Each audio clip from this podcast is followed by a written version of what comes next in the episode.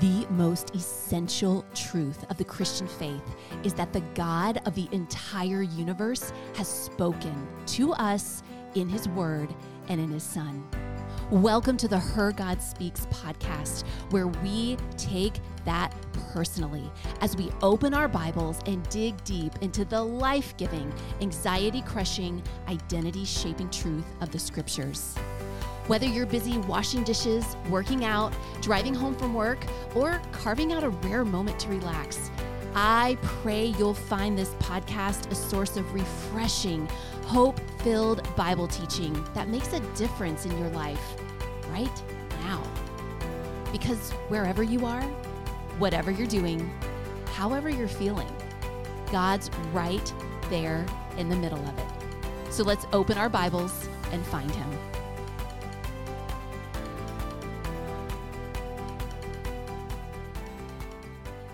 Welcome back, friends. This is the Her God Speaks podcast. I'm your host, April Sweers, and I am here with my friend, Rachel Setliff. Hey. Who is going to help tee up our lesson today. We like to have a little bit of fun before we dig into the word, just yes. like any good Bible study. Um, I do want to remind you guys, if you have not yet checked out Rachel's ministry, Restored Home, you need to do that. You can go to restored home dot org or find her on Instagram at Restored Home. She's also on Facebook at Restored Home, but not as active on that account, right? Yeah. Yeah. So it's a beautiful website, lots of resources there. Um, so anyway, just wanted to remind you guys of that. Uh, we are continuing our Isaiah series. Yes. What are we? Episode eight. eight. Wow. I know. We're getting there. We are getting there. We are getting there. This week, the We like reached the good parts. We did yeah. reach the good part. So we'll talk about that in a few minutes. Yeah. I want to play a game of unpopular opinion. I think I've done okay. this. I say every series. Yeah. I think I've done three series. Yes. This is like the third one. I love this. I do too. Yeah. It's one of my favorite icebreaker questions. Any of you yes. who lead a small group, you need to do this as an icebreaker question in your small group. Let people share their unpopular opinions. It's the most fun. Yes. It really, really is. And isn't there like a show or I don't a YouTube or I don't know. I don't like know this. where it, I feel like there's like an actual show or something where people do this, but I'm going to let you go first. I'd like you to share an unpopular opinion. And I told Rachel not to share much with me because I want to be surprised. Okay, I feel like you might lose some followers with Uh-oh. my unpopular Okay. opinion. Okay. I don't like dogs. Oh, Rachel. Goodness, and I should probably cats. rephrase that. I hate dogs. You hate dogs. I really hate dogs. Gosh. And I, I always have. And I, I grew up with dogs. I so it's not that I'm you. I'm not like familiar with dogs. Okay. I have never really met a dog that I like. All right. You have met my dog, Hagrid. Yeah. You're telling me you don't like my dog? Oh my gosh. I, He's so cute. I have a Boston, not a Boston. My parents have a Boston Terrier. I have a pug. A pug. Named Hagrid. And I thought. I like his name. Okay. Because you are a Harry Potter fan. Yeah. I like his name. Okay. Let's do a little segue about Harry Potter. Because this, I think, is a funny thing about okay. us. Yes. All right. So we were raised in the same church. I don't know if you're at the church yet when our pastor did a yes. whole sermon on the evils of Harry Potter. It was right when it had come out. It was like the big to do. Yes. And that really stuck with me. I'm very like, listen to the pastor. Yeah. You know, what is it? No hint of immorality or yes. evil deeds yes. of darkness. Yep. And I remember you, I don't know how long it was after that kind of controversy. I was the first rebel. You were the first rebel. I know. You read the Contraband I did. book, and the I loved banned it. book, and you loved it. Yes. And then our um our friend Erin, mm-hmm. who's like part of our trio, yes. she then read it and loved it. And I remember thinking you guys were like, we stepped over. You stepped over the yes. line, yes. and I held strong for so long, and then yeah. finally I I came around and I realized that was kind of a bunch of garbage, yeah. which some of our listeners may still feel. If you yes. feel a conviction, then by all means, like stick with that.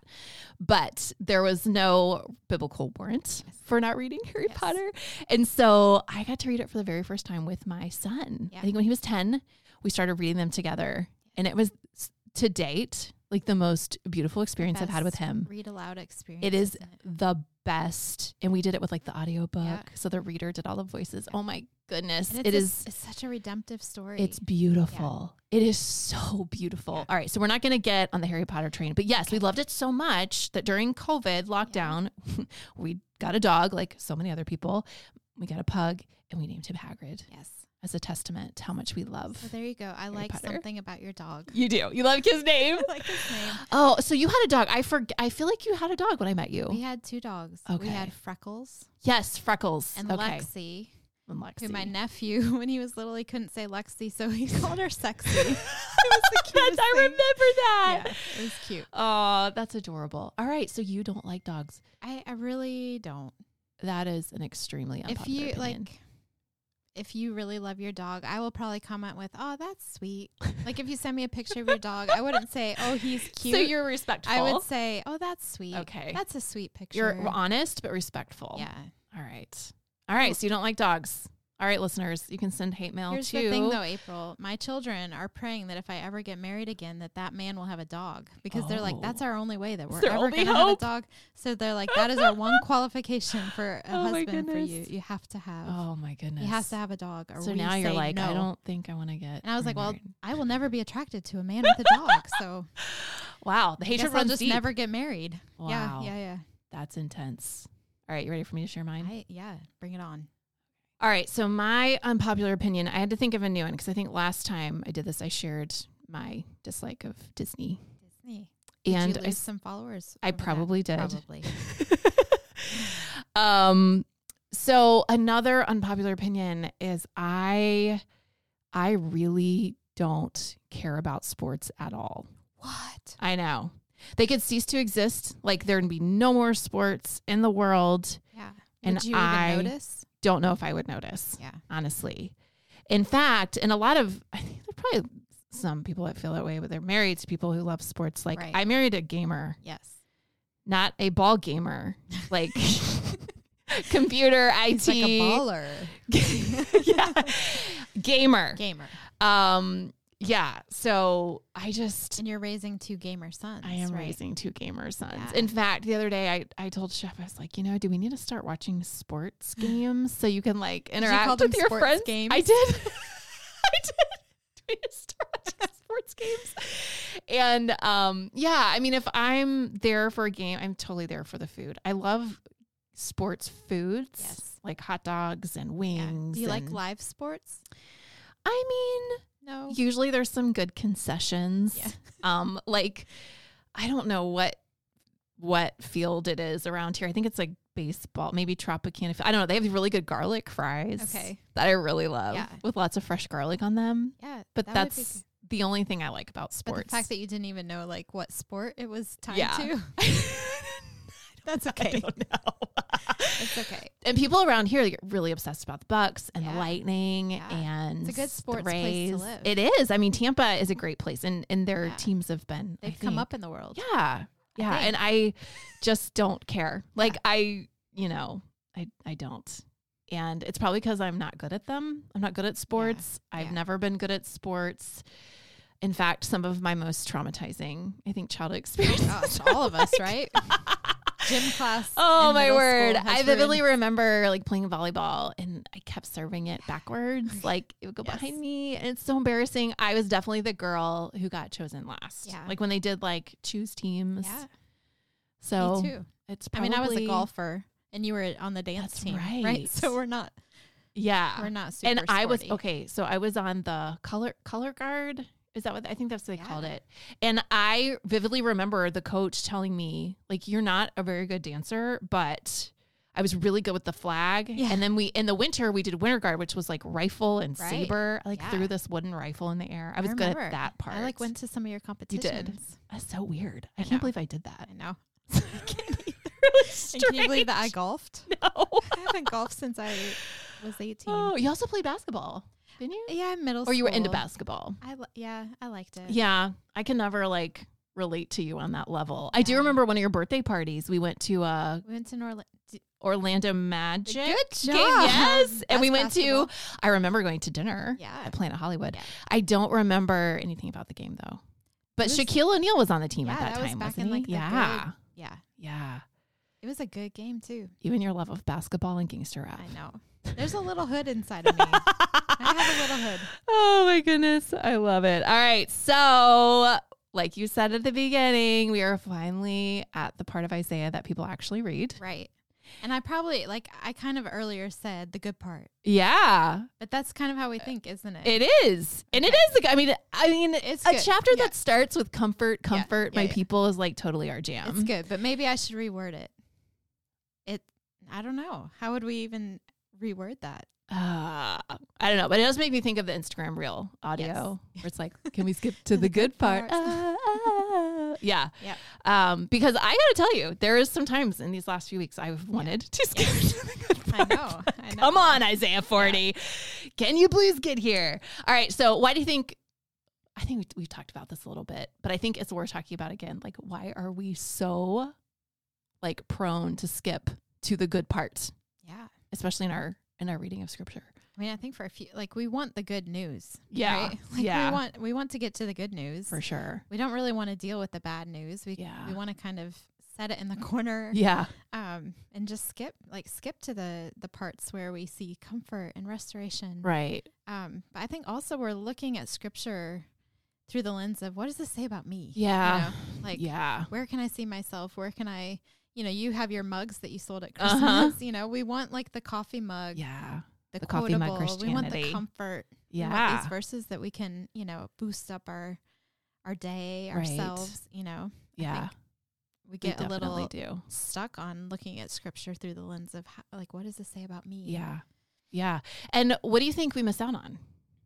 I mean, we miss out on so much. Like if we don't have the bad news, how can good news ever be good news if we don't understand the bad yeah, news? You know, if so we true. don't read those first thirty-nine chapters, how, how can we know that the good news is good if we, if we haven't experienced, you know? Yeah. And I've had that actual experience with Isaiah. Cause I, Isaiah forty has been like one of my favorite yeah. passages for a very, very, it's like all the way back since high school. Yeah. Um, I had never studied it. I'd, I'd never experienced it where I had to spend so many weeks trudging through right. the first thirty-nine chapters. And when you finally get, like, there's this massive payoff right. when you finally get to chapter forty yeah. and the tone of the whole prophecy starts to change. Right. Um, the people are still living in exile. Mm-hmm. Things are not better. They're not resolved. They're not right. resolved. Right. We're still living in a lot of tension. Right. But the hope, you go from little blips of hope to these like right. massive chunks of hope.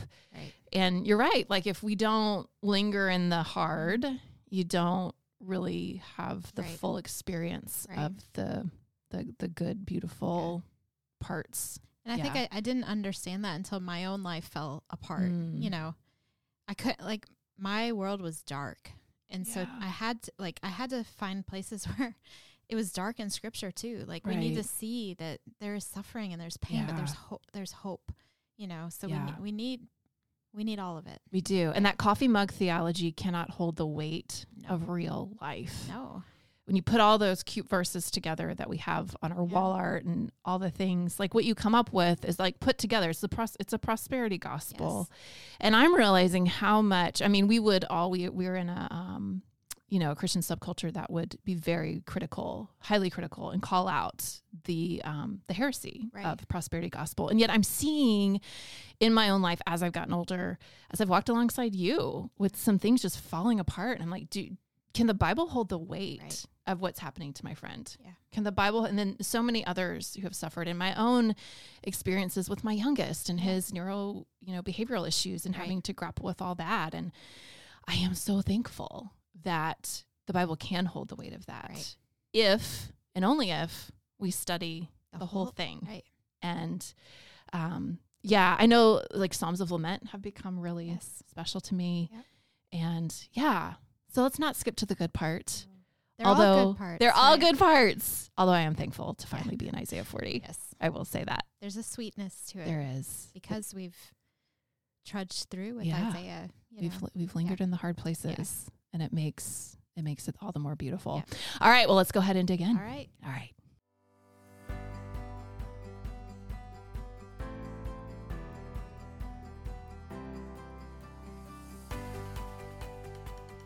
It happened again yesterday when I was making pasta salad.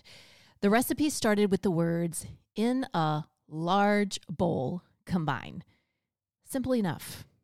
But here's the thing. I don't use my large bowl very often, so it's crammed all the way in the back of the cabinet with a bunch of stuff stacked on top of it.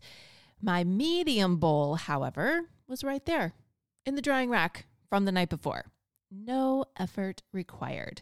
Just grab and go, and it usually works just fine. So I chose that one, obviously.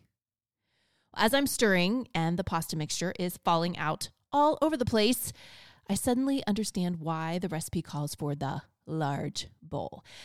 I also reflect on the other five hundred sixty-seven times I have failed to heed that advice. Apparently, I'm a slow learner. And now there's about as much pasta salad on the counter as there is in the bowl. This isn't working. I need the bigger bowl. All right, I promise this whole thing about pasta salad and bowls does have a point. The last couple of years have been hard. And I would say that even if there hadn't been a global pandemic. I won't go into details, but I will say it's forced me to ask whether my theology is big enough to hold it all.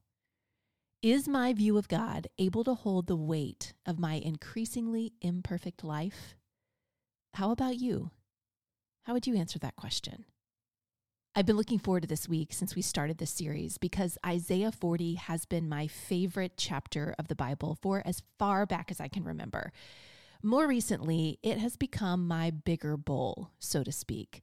My reminder that no matter how overwhelming or complicated life gets, the God I love and serve is the supreme creator of the universe and the ever-faithful Savior of his people.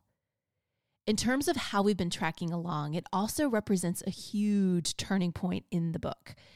Chapter thirty-nine looks ahead to the Babylonian invasion. By chapter forty, it has already happened. The remaining chapters of the prophecy are for God's people living in exile, people who had experienced hardship on a level few of us can even fathom, people who definitely needed a bigger bowl. The chapter starts with the words, comfort. Comfort my people. And isn't that tender refrain such a relief? Finally, all the judgment that Isaiah has been describing in the first thirty-nine chapters is about to give way to a focus on salvation. Because remember, for Isaiah, judgment never has the final word. Go ahead and look at the passage with me, Isaiah forty, verse one. Comfort, comfort my people, says your God. Speak tenderly to Jerusalem and announce to her that her time of hard service is over. Her iniquity has been pardoned, and she has received from the Lord's hand double for all her sins. Now, that should cause us as the reader to ask, well, how? How have her iniquities been pardoned? How has she received double from all her sins? Well, Isaiah doesn't tell us here. He's going to go into more detail later, uh, so we have to keep reading. All right, so verse three, a voice of one crying out, prepare the way of the Lord in the wilderness. Make a straight highway for our God in the desert.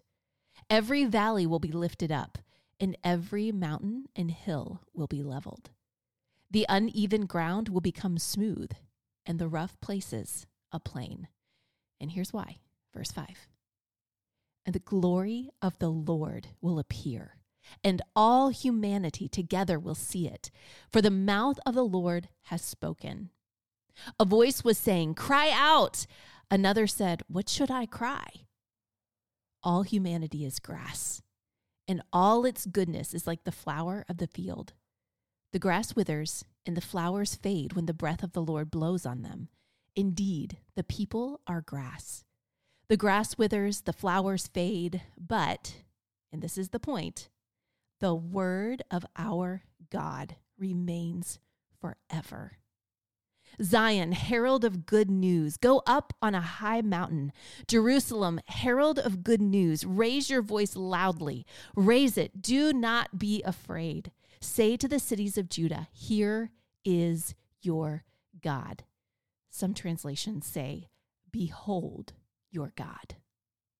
See, the Lord comes with strength, and his power establishes his rule. His wages are with him, and his reward accompanies him. He protects his flock like a shepherd and gathers the lambs in his arms and carries them in the fold of his garment. He gently leads those that are nursing. Well, let's go ahead, stop there, and talk about this for a little bit. One thing we need to understand to fully appreciate this announcement of hope is that exile was considered the ultimate defeat. Exile was to a nation what death is to a person. The original hearers of this prophecy would not have had a category for a nation recovering from exile. Their sacred identity as God's people living in God's place was completely wrecked by the Babylonians, and the hope of a Davidic king ever reigning again was shattered. This is the situation into which Isaiah's announcement of God's return to Zion is proclaimed. Now, in our day, when a president comes to town, it's a big deal. There's a whole security detail and entire roads are closed. In those days, when a king or important dignitary would come into a city, a whole new road would be built. Mountains would be leveled and uneven ground smoothed to make a clear path for the king's entrance into the city. And this king that's coming in Isaiah forty is not just any king. This is Yahweh. And as he enters, his presence is utterly transforming. Notice that little reminder in verse five that this isn't just for Israel. All humanity together will see it. I love how Isaiah keeps weaving that in.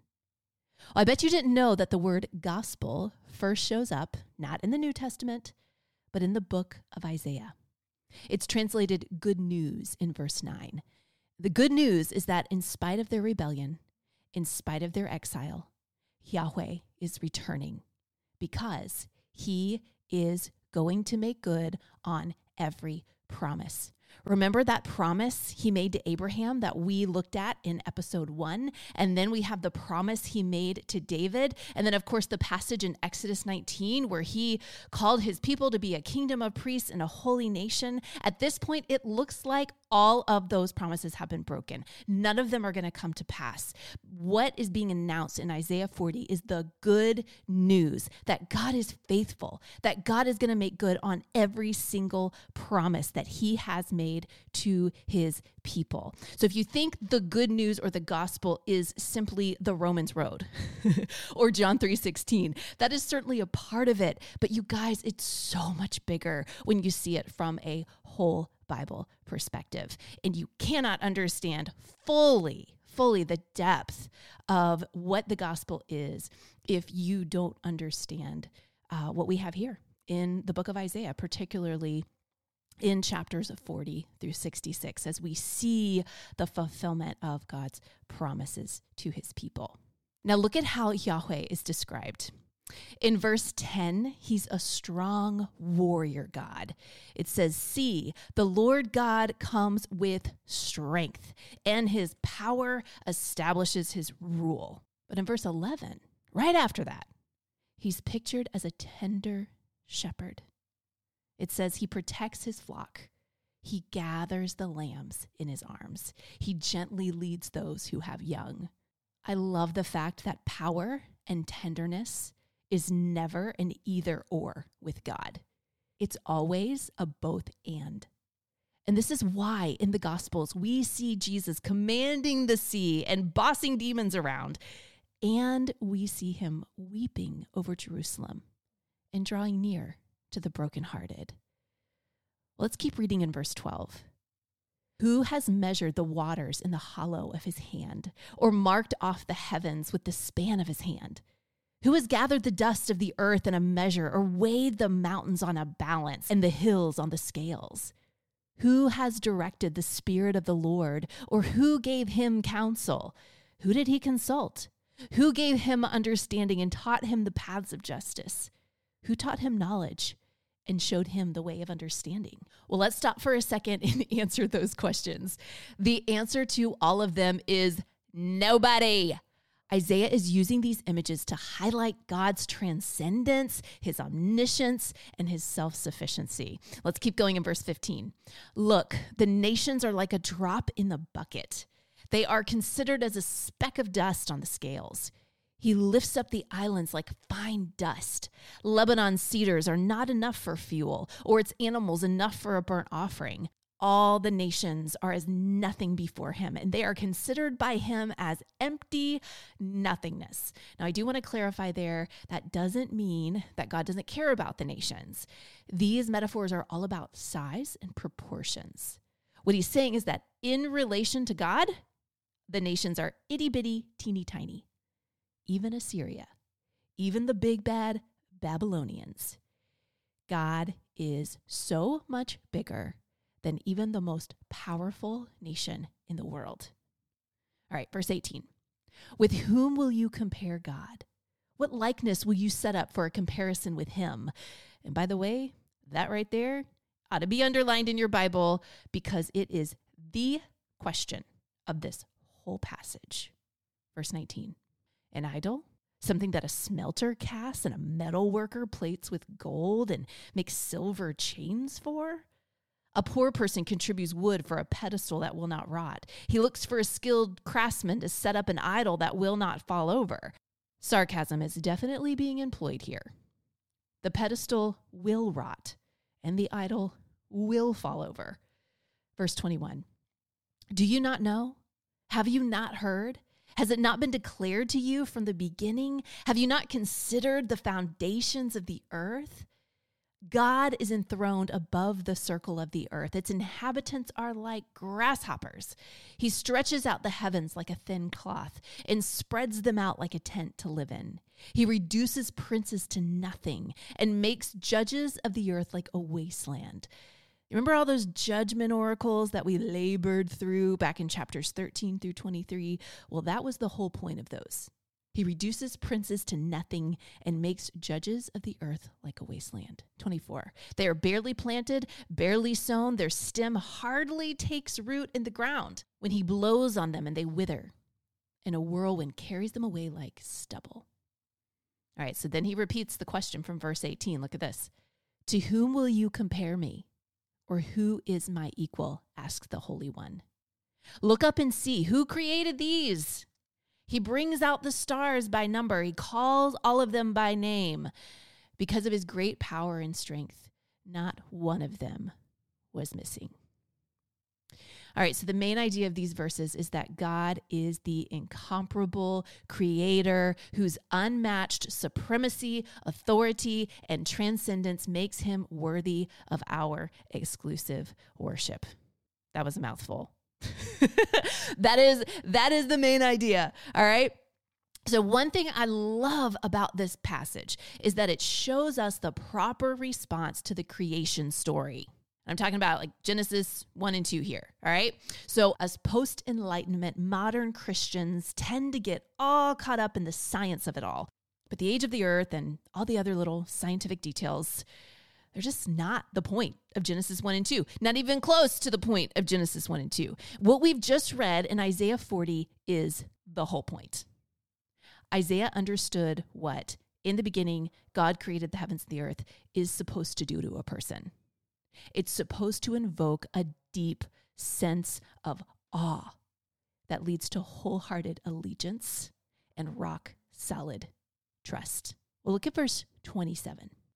Jacob, why do you say, and Israel, why do you assert, my way is hidden from the Lord, and my claim is ignored by my God? All right, so that verse I just read is really important because it gives us insight into the people's frame of mind. Remember, they were exiled in Babylon. And as I said before, there was no category in their minds for exiled people returning to their homeland. So it's really easy to see why they would say, my way is hidden from the Lord and my claim is ignored by my God. Their feelings make total sense. But those feelings needed to be sifted through what's true about God and what God has said about their future, all right? Their psychology needed to be shaped by good theology. And that's essentially what this passage is seeking to do. All right, let's pick up in verse twenty-eight. Do you not know? Have you not heard? The Lord is the everlasting God, the creator of the whole earth. He never becomes faint or weary. There is no limit to his understanding. He gives strength to the faint and strengthens the powerless.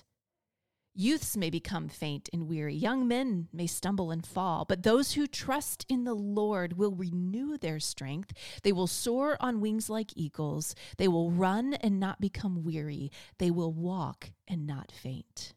Now, verse twenty-eight, really the whole chapter, makes it so clear that God is powerful, but it gets even better than that, because verse twenty-nine reveals to us that he doesn't keep that power to himself. He actually gives it away to his people. And the way we reach out and take it is there in verse thirty-one. It says, but those who trust, those who trust in the Lord. That's the appropriate response to these truths. When we trust his salvation, we go from stumbling and falling to soaring, running, and walking. Now, has that ever struck you how out of order those actions of verse thirty-one seem? I mean, shouldn't it be reversed? You walk, then you run, and then you soar. Shouldn't trusting the Lord pick up more speed and eventually take us to new heights? Shouldn't there be progression, not regression? Well, the answer to all of these questions is yes, unless walking is the point, unless endurance is the goal, unless life with God is more about how far than how fast or how high. You know, we're constantly hearing the message that it's not enough to survive. We need to thrive. Faster, stronger, better, they say. Problem is, that's not as easy as it used to be, right? Life is harder. The days feel longer. I don't know about you, but my heart is heavier. Metaphorically speaking, my feet hurt. Oh, by God's grace, I can still walk. I can take it one step at a time. I can open my Bible every morning and remind my heart what's true. I can daily cast my burdens on the Lord and trust that he really does care for me. I can be in community with other believers. I can pour into others. I can be faithful in the small things. Right, left, right, left. We aren't called to be runners. We're called to be faithful. I could say a whole lot more about that, but let's go ahead and move on to chapter forty-one. Verse one, be silent before me, coasts and islands, and let peoples renew their strength. Let them approach. Let them testify. Let's come together for the trial. All right, so we have a court scene being convened here. And the reason for the trial is that the people don't seem to recognize that God alone is worthy of their exclusive worship and trust. So get down to verse five. The coasts and islands see and are afraid. The whole earth trembles. They approach and arrive. Each one helps the other and says to another, take courage. The craftsman encourages the metal worker. The one who flattens with the hammer encourages the one who strikes the anvil, saying of the soldering, it is good. He fastens it with nails so that it will not fall over. All right, so let's take a look. Who, who's, who's being gathered for this trial? Well, it's the makers and worshipers of idols. Right? They're, they're gathering for the trial and, and they're pumping each other up, giving each other high fives, trying to convince themselves that they've got nothing to worry about. But then God speaks. Skip to verse twenty-one. Submit your case, says the Lord. Present your arguments, says Jacob's king. Let them, the idols, come and tell us what will happen. Tell us the past events so that we may reflect on them and know the outcome. Or go ahead and tell us the future. Come on, idols, tell us the coming events. Then we will know that you are gods. Indeed, do something, anything, good or bad. Then we will be in awe when we see it. But look, you idols are nothing, and your work is worthless. Anyone who chooses you is detestable. Ooh, those are some strong words. And you know, it's so easy for us to apply that last verse to like statue idols made of wood and metal like they had in Isaiah's day. It's much harder to say this about the idols of our day. things like wealth, power, social and or political influence, safety, health, control. These kinds of idols don't feel all that worthless, do they? In fact, they feel essential. And how else are we supposed to make it in this crazy, scary world without those things? And God's over here saying, what do you mean, how else are you going to make it in the world? I made the world and everything in it. I can take care of you.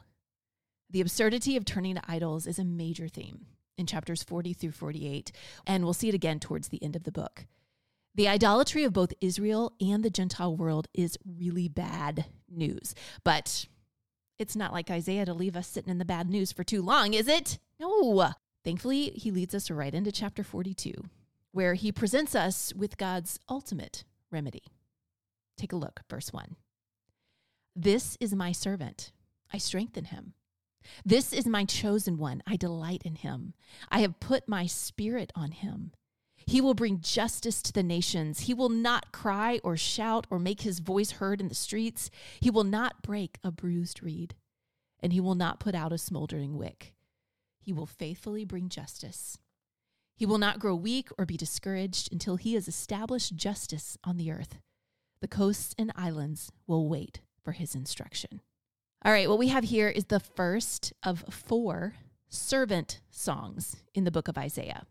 The others are found in chapters forty-nine, fifty, and fifty-two, fifty-three. These are messianic poems, meaning they point us to the person and work of Jesus. Now, the text does not explicitly say that, so the original audience would not have seen Jesus in these passages the way we do. I imagine there was a lot of mystery around the specific identity of this servant. Well, the verses here in chapter forty-two reveal that the servant is strengthened, chosen, and delighted in by God. He is filled with God's Spirit. Now, you might expect someone so highly favored and gifted to be showy, loud, and commanding. But according to verse two, this servant has a quiet, unaggressive, unthreatening ministry. It says he will not cry or shout or make his voice heard in the streets. And according to verse three, he is gentle and sensitive. He will not break a bruised reed. He will not put out a smoldering wick. In other words, no one is too insignificant or too far gone for him to serve. His mission is to establish justice for the oppressed, to set things right, the way God intends for them to be, and he won't stop until that mission is accomplished.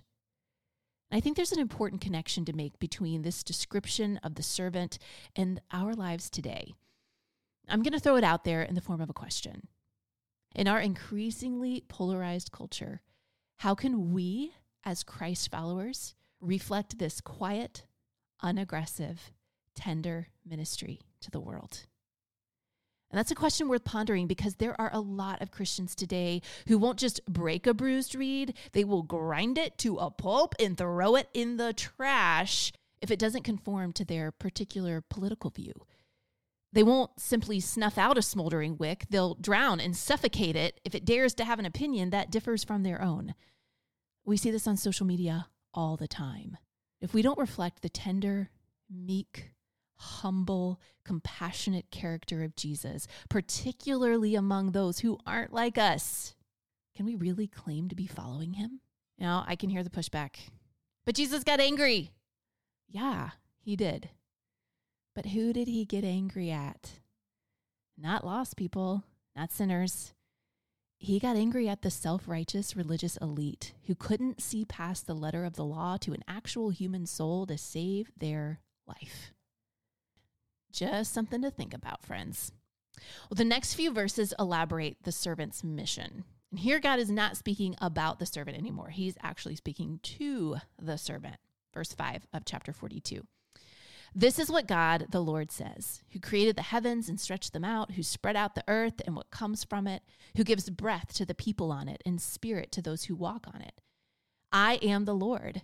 I have called you for a righteous purpose. I will hold you by your hand. I will watch over you and appoint you to be a covenant for the people and a light to the nations in order to open blind eyes, to bring out the prisoners from the dungeon and those sitting in darkness from the prison house. I am the Lord. That is my name, and I will not give my glory to another or my praise to idols. The past events have indeed happened. Now I declare new events. I announce them to you before they occur. All right, so we learn here that this servant, who Isaiah still has not clearly identified, is central to God's covenant purposes. That phrase in verse six, a light to the nations, is a significant metaphor for salvation. Whoever this servant is, he is going to bring salvation, not just to Israel, but to the whole world. I'll skip down to verse eighteen. Listen, you deaf, look, you blind, so that you may see. Who is blind but my servant, or deaf like my messenger I am sending? Wait a minute. Now the servant is blind? That doesn't seem to jive too well with what we just read at the beginning of chapter forty-two. All right, so this is where it gets a little confusing, because the word servant can refer to different things. You have to keep a close eye on the context. Obviously, Isaiah is speaking about a different servant now, because in stark contrast to the servant at the beginning of chapter forty-two, this servant he's talking about now is deaf and blind. Continuing on in verse nineteen, who is blind like my dedicated one, or blind like the servant of the Lord? Though seeing many things, you pay no attention. Though his ears are open, he does not listen. Because of his righteousness, the Lord was pleased to magnify his instruction and make it glorious. But this is the people plundered and looted, all of them trapped in holes or imprisoned in dungeons. They have become plunder with no one to rescue them, and loot with no one saying, give it back.